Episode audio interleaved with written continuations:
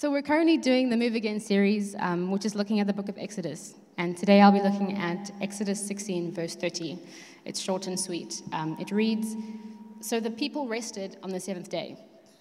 It's really short. Um, in this part of Exodus, God, through Moses, instructs the Israelites to gather food for six days and rest on the seventh day.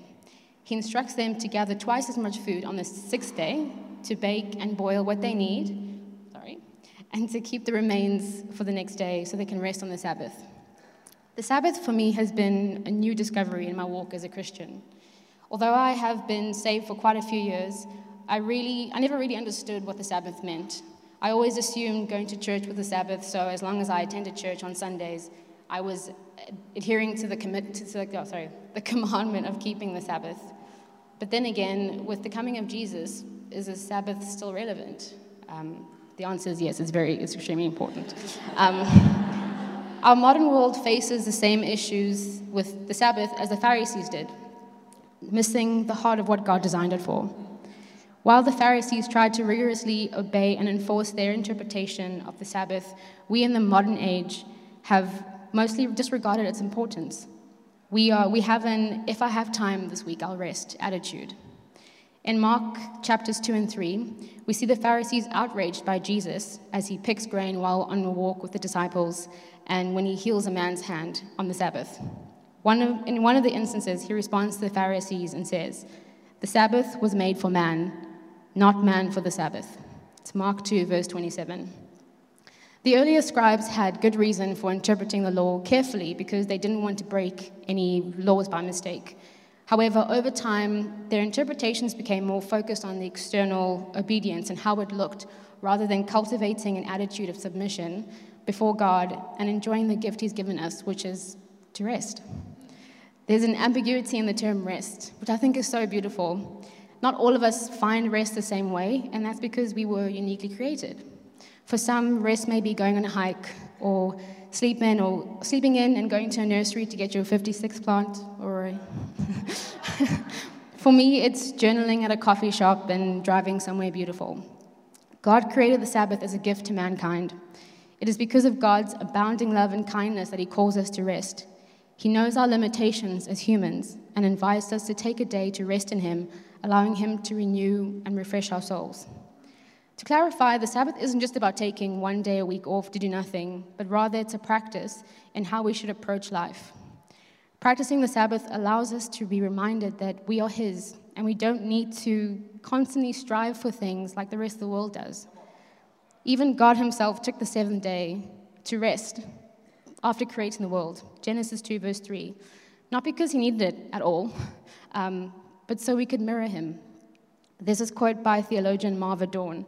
It reads, A great benefit of Sabbath keeping is that when we learn to take care, take, sorry, when we learn to let God take care of us, not by becoming passive and lazy, but in the freedom of giving up our feeble attempts to be God in our own lives. I've been challenged by this, especially since the pandemic. I found myself plagued with driving, so with the drive to work harder to regain the time and things that I lost during the pandemic, instead of trusting that God will restore it all. But rest requires faith. That's something I realized. Um, faith that when you stop working, striving, trying to do all you can to be enough or to get enough, that God has you and He will continue to have you. Casting your worries on God because He cares for you. So it says that in 1 Peter 5, verse 7. For the first half of my childhood, um, my family didn't own a car. So when my sister and I had to go to Maritzburg to visit my cousins, uh, we had to take taxis. Um, for the three Capetonians, Maritz, ask a Durbanite next to you. There's so many of them. it's full of Durbanites. Um, I could never sleep on that drive because, well, I was in a taxi. um, as terrifying as it is to drive on the road beside them, um, being inside of one is a whole other experience. Um, I was scared we would crash at any moment. Um, but when my mom eventually got a car and we do family road trips, I found myself being able to rest soundly in the back um, because I had faith in, in her ability to navigate the roads and to get us there safely.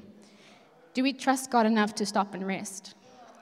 to relinquish control and let go of the stresses of work, finances, plans, relationships, or lack thereof, um, whatever it is that plagues you, and just delight in Him. Growing up in church, I always heard God is sovereign.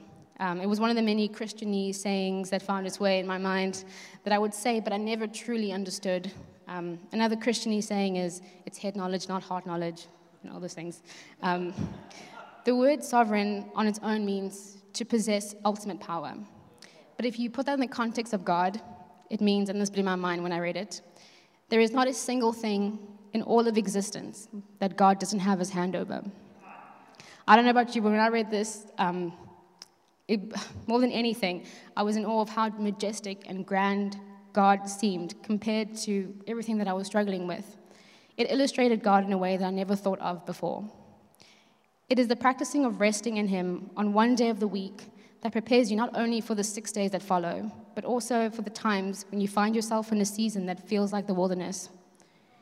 I'll end off with a scripture that I feel illustrates the beauty that can come out of practicing the Sabbath and finding a day to rest. Jeremiah 17, 7 to 8 reads, But blessed are those who trust in the Lord and have made the Lord their hope and confidence. They are like trees planted alongside a riverbank with roots that reach deep into the water. Such trees are not bothered by heat or worried by long months of drought. Their leaves stay green and they never stop producing fruit. I encourage you to plug into the river source, the life source that is God, um, in your moments of Sabbath. Thank you.